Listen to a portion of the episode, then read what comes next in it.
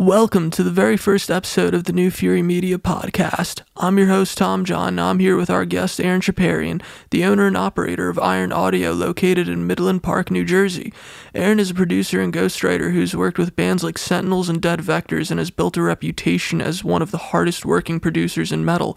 How are you doing today, Aaron? Good, man. How you doing? Thanks for having me. I'm well, and it's a pleasure to have you on the show. How's things been at the studio? I've been all right. Fucking hanging in there. Doing a lot of work. How has COVID 19 affected that? Has it changed the way that you have to work with your clients?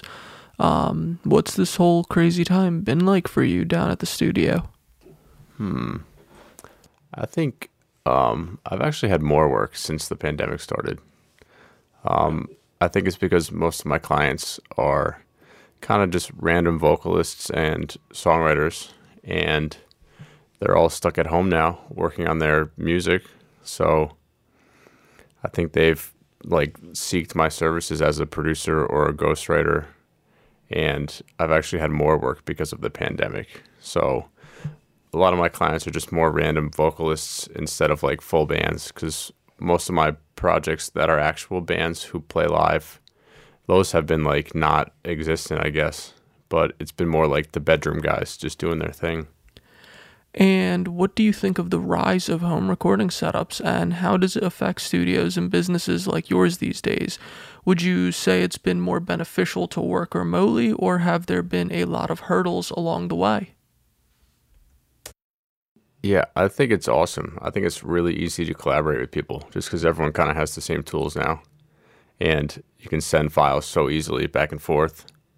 Um, and it's just, it's extremely convenient, I think, because like I could have an idea, send it to you. You can just build that same idea in your computer and just send it back to me. And can pretty much create a cool sounding song without even like being together in person. And I'm all for it I think this is like the way to go. So, would you say that basically nowadays anyone with a good computer and you know decent recording software could actually start picking up you know a digital audio workstation, a guitar, and you know start maybe mixing their own and making their own music?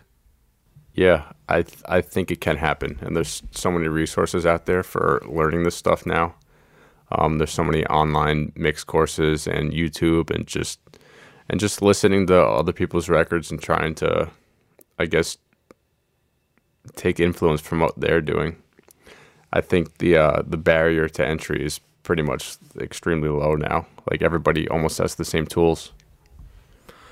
I would, you know, definitely agree. I mean, there's even like places like zZounds, Sweetwater. I mean, you can go there and you could finance, you know, like a decent little audio interface, like a Focusrite 2i2, and like, you know, a decent Rode Pod mic and, you know, a decent pair of headphones, you know, all for, you know, that could maybe run you at most like what, like maybe 400, 500 bucks. You get a decent DAW like, uh, like Reaper. Yeah. For 60. And I mean, you could just begin nowadays. Like, it, it's crazy. Like any kid with like a laptop literally could make a record on it. Yeah, I agree. And I think a lot of the times, like some really cool music is created by people who just like they're just doing it because it's fun and they're doing it in their basement and they're just not thinking about the rules. They're just kind of creating. And that's just, you know, the beauty of it these days, isn't it? You know, nowadays you don't really need to follow the rules and all that jazz. You know, you could just sit down and just create you know what you feel you should be creating i mean how do you feel about stuff like music theory do you think it's necessary okay i'm so bad at music theory and like i have consistent songwriting work so um, i don't think you need theory to write music i'm sure i'd be a better songwriter if i knew theory that's definitely i, I probably should know theory but i don't think you need to know theory um, yeah, every time I tried to learn music theory, it just went in like one ear and out the other. I could never just sit there and like be interested in it for some reason. How do you feel about it? I think that music theory is something that's nice to know because it'll lay a foundation of what sounds good and like it gives a history. But I don't believe it's something that we should be strictly following these days. It was invented centuries ago when dudes were still wearing like powdered wigs. And we don't make music like that anymore. I mean, like you turn on any modern like pop, trap, you know, metal, you turn on any of that and it's not a whole lot of like old school, you know, 1400s theory going on. It's you know, a lot more just experimentation and just, you know, making stuff that you think sounds good and not really following the rules. I think that audio production is a far more valuable skill than learning music theory. You know, learning how to control dynamics and make things, you know, uh, you know, pop out at you. You know, how to make things sound good. I think that is a much more valuable yeah, now skill. you can just literally go on Google, download like 50 chord progressions and just make a song out of it.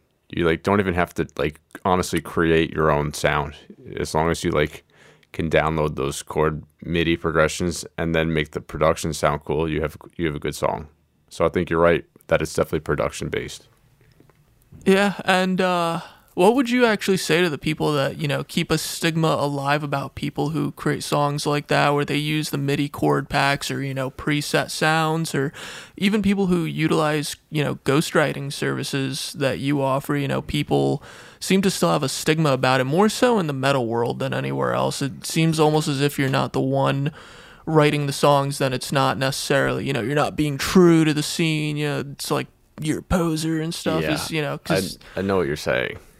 Um, I don't know. I think it has its place. I think there's some like um, musicians who just like to perform and they don't really want to worry about the creative side. They're kind of just in it to play and have fun. And I think those guys are the ones who kind of seek these songwriting services. If you're like a guitar player, at least. Um, I think it makes a lot of sense if you're a vocalist and you want a ghostwriter because nowadays you can just start your own project, call it whatever you want, and put it on Spotify. Um, you couldn't do that, you know, 20 years ago.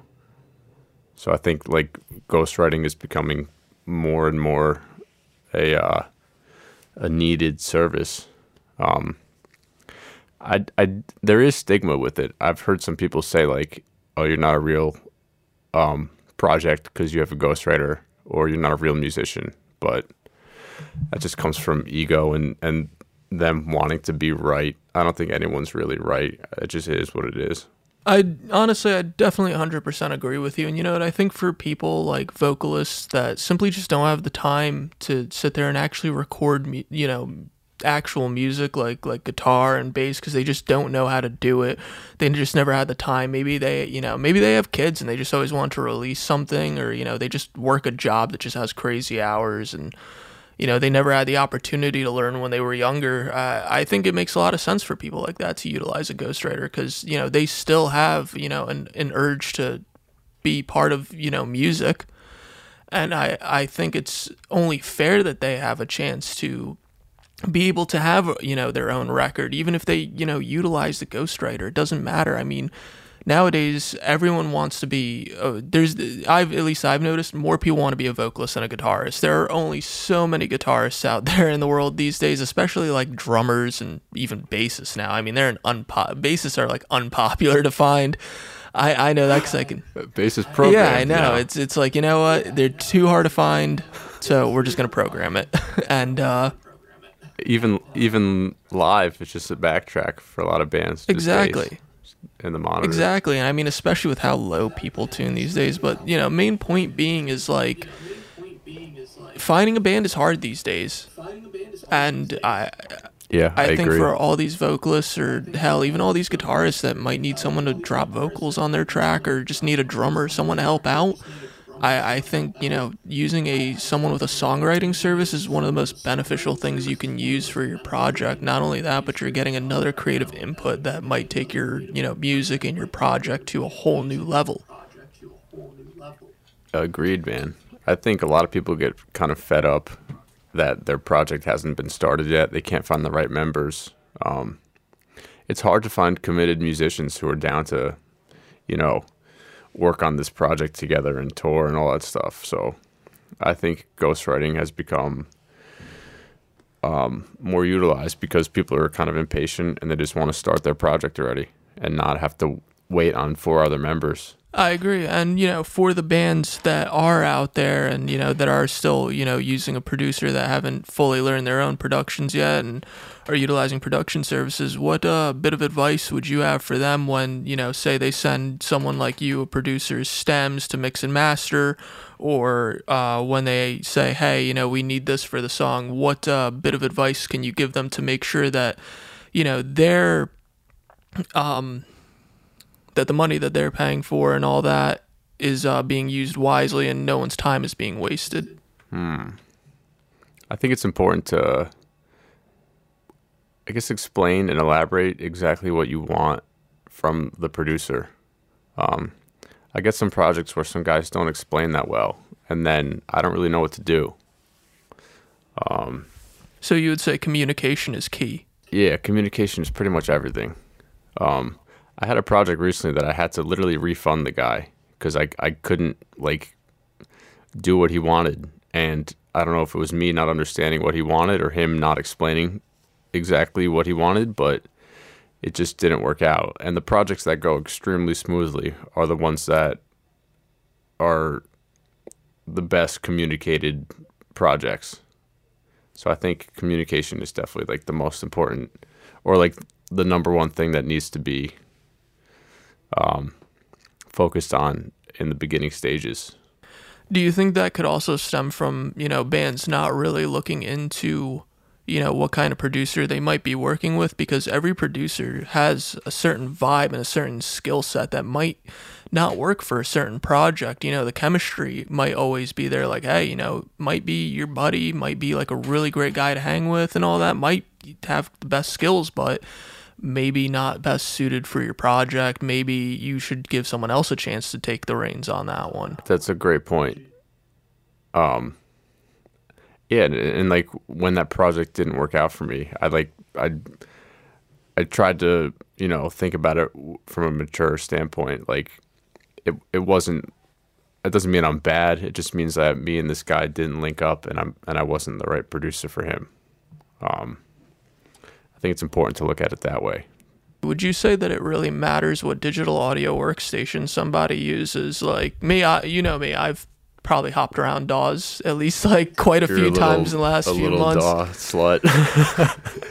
yeah, I, I, I, I hop around from like DAW to DAW. I was just on Logic like two weeks ago. I'm on Cubase now. I was on like Ableton before. I was on Ableton for a long time though, but next I'm thinking about moving to Pro Tools. But you know, how do you how do you think um it would uh do do you think that it uh what DAW you uses affects how you're gonna work with a producer, especially working remotely?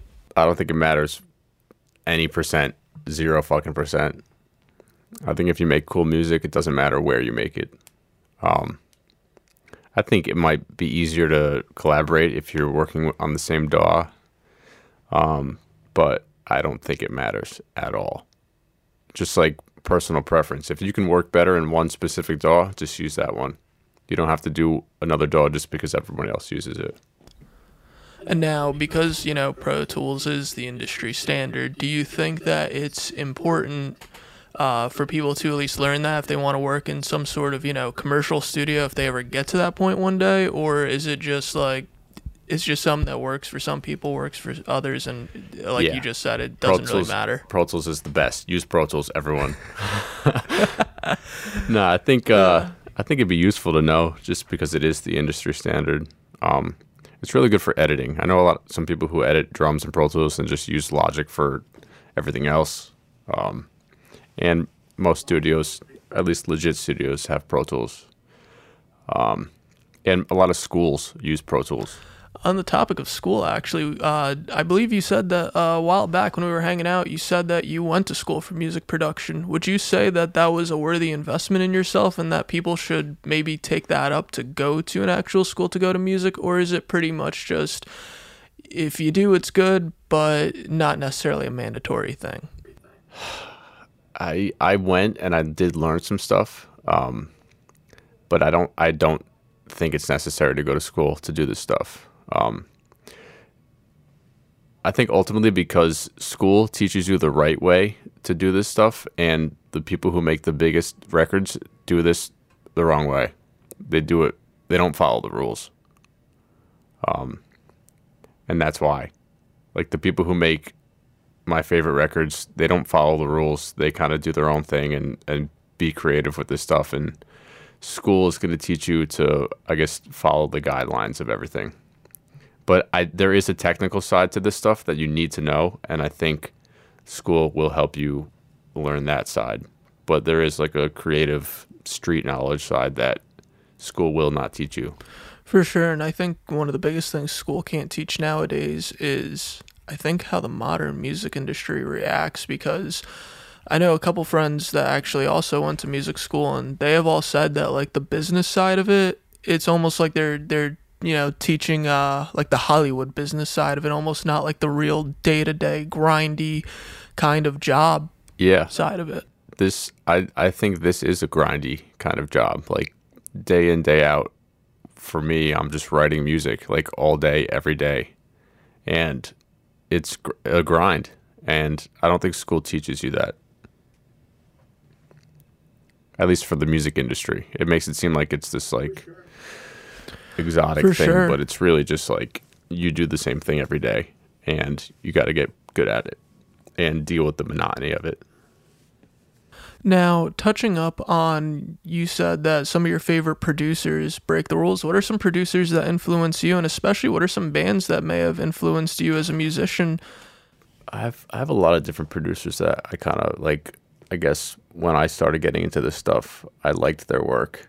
Um, I think Jason Suecof was like the first metal producer I knew about. He recorded a lot of my favorite bands, like when I was younger, uh, Trivium, Black Dahlia Murder, Whitechapel, uh, Chimaira. And then I slowly started listening to heavier and heavier bands. And then one day I heard uh, like Thy Art is Murder, and I found out about Will Putney and his studio. Um,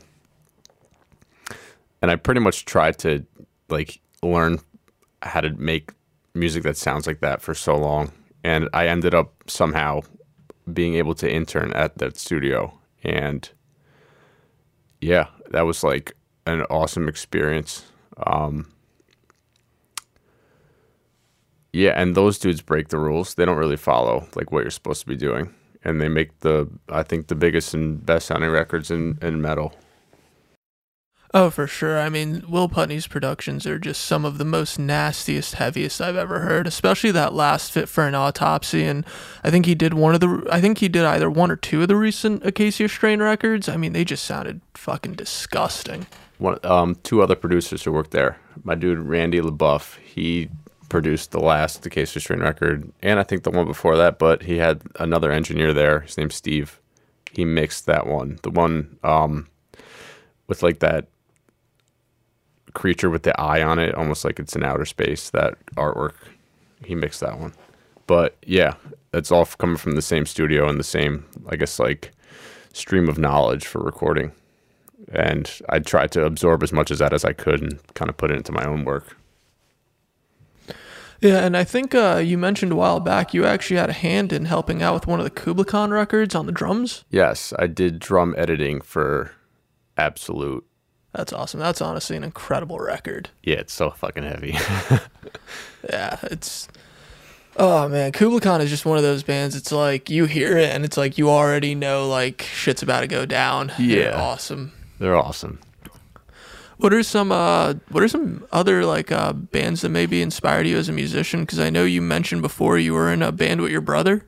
Yeah, I was in a band called Sever the King, a deathcore band. Um, feel like that band was influenced by Whitechapel, Acacia Strain, um, Those Who Fear, just super heavy bands. I was super young when I started that band, so I'm literally embarrassed to listen to all the music from that band, Really? from that project.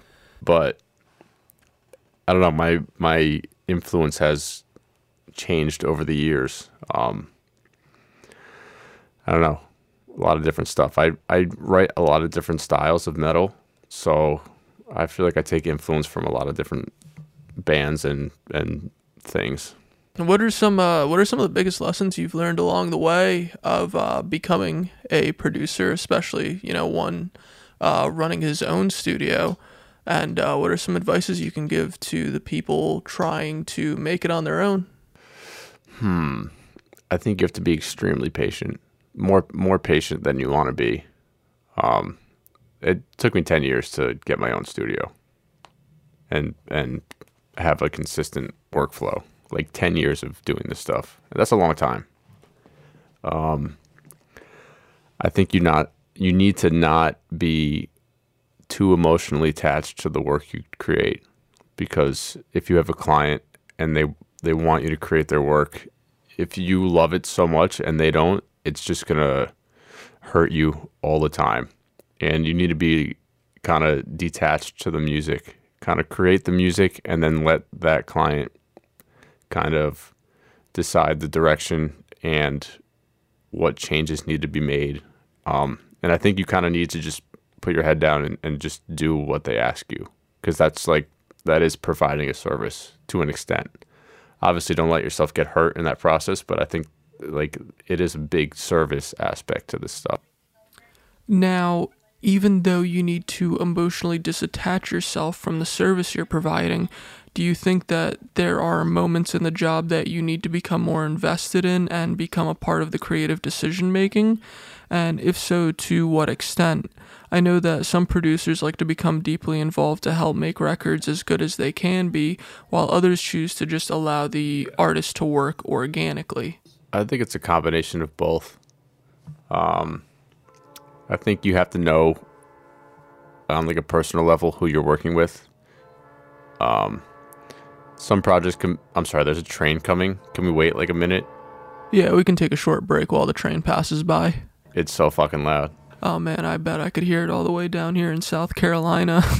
um, in the meantime, while we wait for the train to finish passing by Aaron's, I'd like to take a moment to thank everybody listening to the podcast today. Um, we're hoping that you learned something useful and informative during this session, and that's really what the main goal for this podcast is going to be. For anybody, whether you're an artist, a producer, or just someone who's generally interested in the scene and the people behind it, we want you to walk away with information from your favorite producers and musicians that can help you grow. Anyway, I think the uh, train's finished passing by Aaron's now, so we're gonna go return back to him and continue the show. All right, did that train pass by? Train's gone. Cool. So we were talking about, uh, you know, when it's necessary for a producer to potentially take the reins creatively. Mm-hmm. I th- I think that's necessary for some projects for me as a producer to kind of say like I think this should be what happens at this part of the song. Um but I think ultimately like it's the artist's song and I think they do have final say. But I think if they trust you and your work, they will listen to you most of the time. And I think there's a way to go about it and not be a total dickhead. I think like you can kind of state your point and like be open to a opinion after you state your point. I think it I think there's like a psychological way to connect with with your client and kind of fight for your ideas and not you know ruin the relationship and the project. And I 100% agree with you. Um, having experience working with producers, I can definitely say that there are times you need to, you know, as a musician, listen to what the producer is telling you to do. You know, and this one's going to go towards the local guys, but look, when a producer says, hey, listen, play to a click track, or, you know, hey, do this a little differently, just, you know, sometimes take that moment of consideration to just do as they ask because it's only going to help you in the end. And just for the love of God, just play to a fucking click. Like, don't make it that big of a deal. You're not going to be better than a metronome. I mean, there are some musicians who can pull it off, but like 99.9% of people, they should record to a click and then edit it. And I 100% agree that people should play to a click and edit their material to the necessary extent. Um, however, there are those musicians who rely too much on editing their takes, sometimes to the point where their music is recorded note by note. And in my opinion, a good take is really the gold standard that can't be replaced. But in your opinion, do you think music technology has come so far that you can make a production sound good with stitched together and heavily edited takes? Hmm. I think you should focus on good takes no matter what. Um, if you have a band and two guys play guitar uh, and one guy's better at playing guitar, I think that guy should just record the whole thing. I do that with some bands I work with. Um, but editing is so good now that I can have like a not so great guitar player and I can edit them pretty well. And most people won't notice. Um, but I think you should definitely focus on the take first if you have to edit. There are some situations um, where I'm in a session and like the vibe of the session is like flowing and this this guy's just doing his thing. I'm not gonna like interrupt him and tell him like no, you got to record that better. Like if he's feeling it, I'll just let him you know go off and do his thing. And if he messes up a little bit or like it's not perfectly on time, then then I can edit that. I don't- I think like I don't want to interrupt his flow, um, especially like a vocalist. I think that's important. But definitely focus on the takes, and you can edit the shit out of it later if needed. I'll be honest, when I record vocals with you, I could have, I swear to God, it's like you make me sound better than I truly am, honestly. Like, I don't know. I still remember I was sitting there with Paul and you like played back my vocals. I was like, is that really what I sound like? Or are you just embellishing that? Hell yeah, man!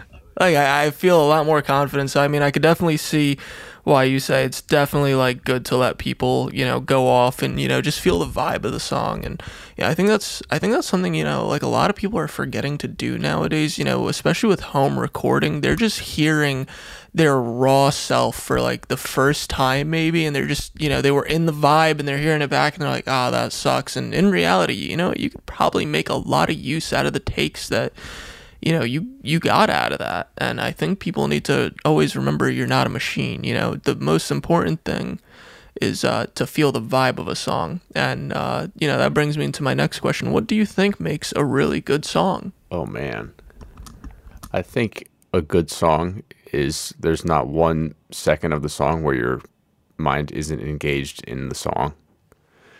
And I think a good song makes you forget about everything else in existence. You're just listening to that song and you just feel like in complete harmony with that song. Like you're just feeling the music. Um, yeah.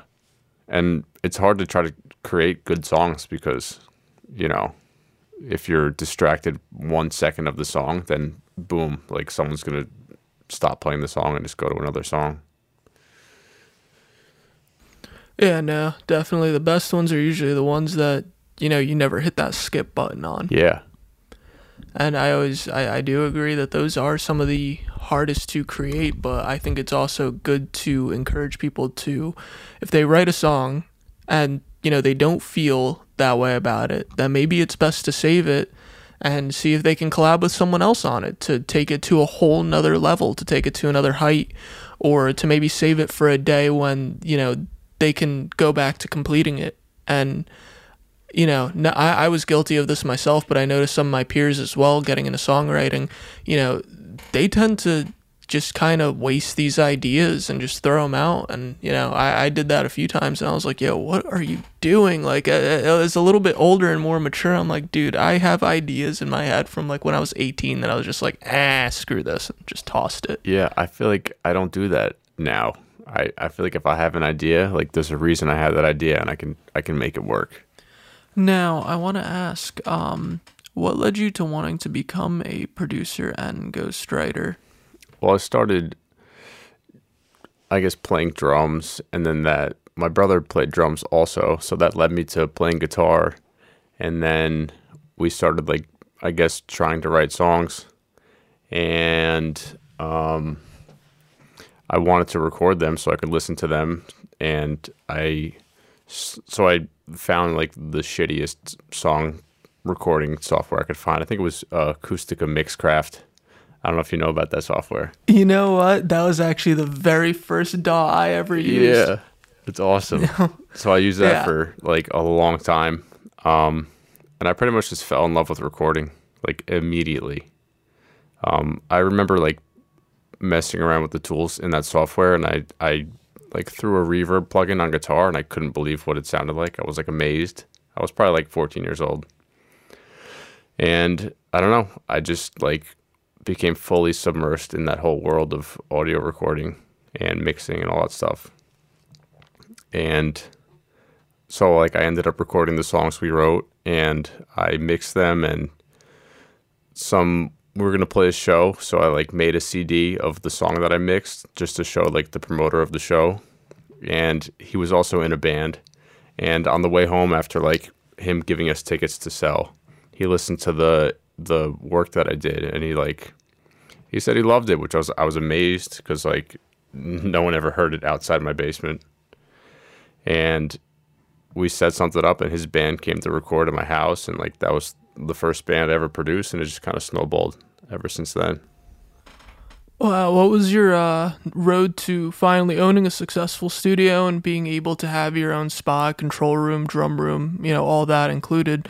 What's the road been like to get there? It took a, a really long time. Um, I probably started messing around with this stuff about 10 years ago, maybe even a little longer. Um, but me learning how my brain um, understands this stuff, it it it was an actual struggle. Like there were years where I just could not make anything sound good, and I was literally depressed over it. And I still get that way when something doesn't work out. Um, so I think it was very hard, but it's extremely rewarding, and I think like you should push yourself and, and learn this stuff until it sounds the way you want it to sound because like it ended up working out for me like going through all those years of struggling to make this work. Now as we come closer to wrapping up um, i want to touch back on an earlier subject of home recording. Do you think that the advancements in home production technology uh, can eventually hurt the future of independent producers and studio owners? Because as we mentioned it has become so easy to make good sounding music at home and the barrier for entry is really low, almost non existent. What kind of effect do you think that'll take in a post COVID world? Yeah, I, I think it's like kind of easy to make decent sounding stuff now. Um, but I think like the produ- the producers who are actually like really good at this stuff, I don't think their work is gonna be hurt by it because like everybody can make decent sounding stuff, but a lot of people can't really like do what the big producers do, and I think their work's not going to be impacted, which makes you, um, I guess, inspired to become better still. Just because everyone has the tools now, like you have to find a way to become unique. But I do think like a lot of producers will be hurt by everybody being able to record. I think like the producers who make a living off of like engineering guitar sessions they're going to be hurt because everyone's just going to sit in their bedroom and record themselves now instead of you know go to a studio to play guitar. I think that's an area where it's going to be different. Especially with plugins like stl tonality tone hub i mean the neural dsp plugins. I mean honestly i'm guilty. I have a p not a pv i have the evh 5153 and i love that amp but I'm I'm gonna be honest with you, man. I prefer just playing through the uh, Neural DSP, the Fortin Cali or the Nameless. I mean, dude, that thing just like it's so easy. And you know what? For someone like me that you know can't afford to be loud, you know, every second of the day. I mean, that just comes in clutch. And I mean, what sounds better, spending like you know 120 bucks on an amp sim at, at like the most? Or you know buying like a thousand dollar like rig and having to lug that around into a studio you know what i mean? Right. I'm totally guilty of using a lot of amp sims for uh, convenience purposes. Um, a lot of that work i do it's like me sending my songwriting to a client and them giving me revisions on what to change. Like if i use my amp i can't be reamping every 20 minutes. I, I need to be able to just like record a new guitar part and it sounds you know good with the tone um, so yeah, I think the the world is definitely gravitating towards like pretty much exclusively amp sims. Um, but yeah, there's still something kick ass about a real amp. But I I know what you mean. Like it's easy and it's uh, like fun to create new tones in the computer alone. How do you think uh, how do you think COVID's going to affect all the great music venues and stuff like that? It seems like a lot of them have kind of been shutting down and not really getting the help they need financially, and it, it honestly seems kind of, I guess, uh, I don't want to say it, but grim for like the future of a live music venue. sucks right now, man. It almost feels like live music never even happened. I'm so used to just like doing the same shit all the time now and, and not experiencing live music. I feel like my music world has gotten so focused on recording and in the computer that I almost forget what it's like to like play with musicians and go to shows, which sucks. I think like I'm missing that. Yeah. And I, I think that's something the entire scene kind of feels and I think that's like a big fear, especially for like metal, because it's it is an underground scene that really relies on, you know, these small club shows to go support your favorite bands and you know, I mean, yeah, it's prime time to, you know, go and record a new record for all the bands that, you know, haven't done so in a long time. Like, you know, I'm kind of thinking about, you know, the band Tool, like don't leave us waiting another 10 years. Come on, like you guys got you you guys have like these whole what seems to be 2 years now, so, you know, chop chop, but other than that, Yeah. you know, it, it, it metal for a very large part of it really heavily relies on the live show, especially for bands to connect with their audience more. Uh, but I, I mean, I've seen some bands. I think, uh, I think Tesseract was one of them, and uh, Carnifex. They did uh, live stream shows, which I, I think is something that can become a little bit more popular over time. I think that's something smart. I think so too. I think I think bands should start doing it sooner than later. Just because like nobody really knows when things are, will get more normal, whatever that looks like. Um and let's say like another lockdown happens, I think bands are going to be pissed that they didn't start doing that stuff earlier. Yeah, and I, it's not something that I think could ever replace a really good live show. I mean, like nothing beats like coming out of like a sweaty underground venue covered in God knows what from like rolling around on the floor, getting in the pit with Smacked your ears ringing. yeah, like like maybe you got like a like like a couple maybe you got like a tooth or two missing, you know, your nose might be a little busted up, but nothing beats that feeling walking out of there with your ears ringing just sitting in your car for like a moment before you like turn it on to drive home Yeah, just nothing nothing beats like that feeling of like ah that, tonight was a good night I agree, showing man. up showing up to the office the next morning all like beaten up I forget what that feels like honestly. It's been so long. Uh touching on the subject of uh, live music what are some of the best live bands you've seen? And do you think that uh produ- more producers should maybe uh branch out into uh conducting live shows and producing live shows? Because let's be honest, I think we've all been to at least one live show where you're like, dude, I can't hear the fucking vocalist or like, dude, the bassist is way too loud. Oh yeah, I feel like that's definitely local shows, but um, dude, one of the best live bands I've ever seen is Disturbed. I think they're so good live. I've seen them like four times. Um, I saw Meshuggah a couple years ago in New York City. That was awesome. I saw Hatebreed live. That was awesome. Um, I like I snuck my way into the VIP section. Really? Yeah, I like paid the security guard. He said yes. So like I went up and I watched like the Hatebreed show, like their 25th anniversary show from like the balcony. It was awesome. I don't recommend trying that for every show, but for some reason I was feeling psychopathic that day and I tried it and it worked. Hate Hate Breed is awesome, man. One one of the best like hardcore, metalcore, whatever you want to call it. Just one of the best bands for that genre. Like just so heavy, like just yeah. good workout music, I, honestly. know, I went to a lot of local shows when I was younger. Um and I feel like that like really inspired me to do music. Not so much like the big bands, just like small show, but like a really cool atmosphere. And that like inspired me to like really get into metal. uh, is there been any like uh funny twist of fate where any of the local bands that you grew up watching now come to record with you, or have you seen any of them maybe blow up and get big and successful? Yes.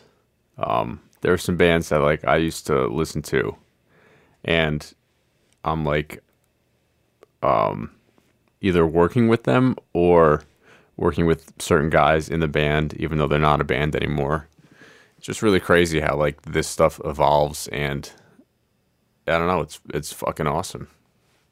Oh yeah. What are some of the uh, What are some of your favorite uh, local bands to work with in uh, the New Jersey area that you've had the pleasure of recording, or just that you think are just going to go really far? And I don't know. I work with a lot of cool, I guess, New Jersey-based bands. Um, there's a band I've, I've been working with for a long time, Sentinels. Um, they just signed. They just signed to SharpTone Records, um, and I've been recording them like for eight years now since when I when I just started this stuff, and it's awesome to see their progression. Um, I record some other like New Jersey bands, Refinement, um, yeah, a a bunch of other ones, like too many to really name. And it's awesome, like just be a part of this scene for so many years and to work with like the awesome musicians in New Jersey. dude, that's crazy. So you've basically produced all the Sentinel stuff. I did until the last release. Um, I worked on it with the producer Randy LeBoeuf, who works at Graphic Nature Audio.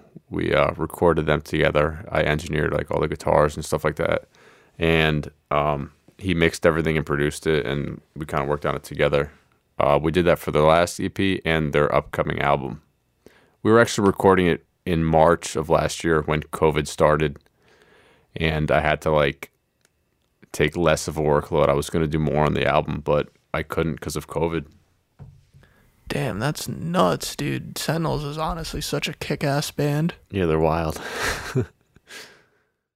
And to finally conclude this session, um, what is one final piece of advice you can give to an aspiring producer uh, listening to this podcast that wants to do what you do one day?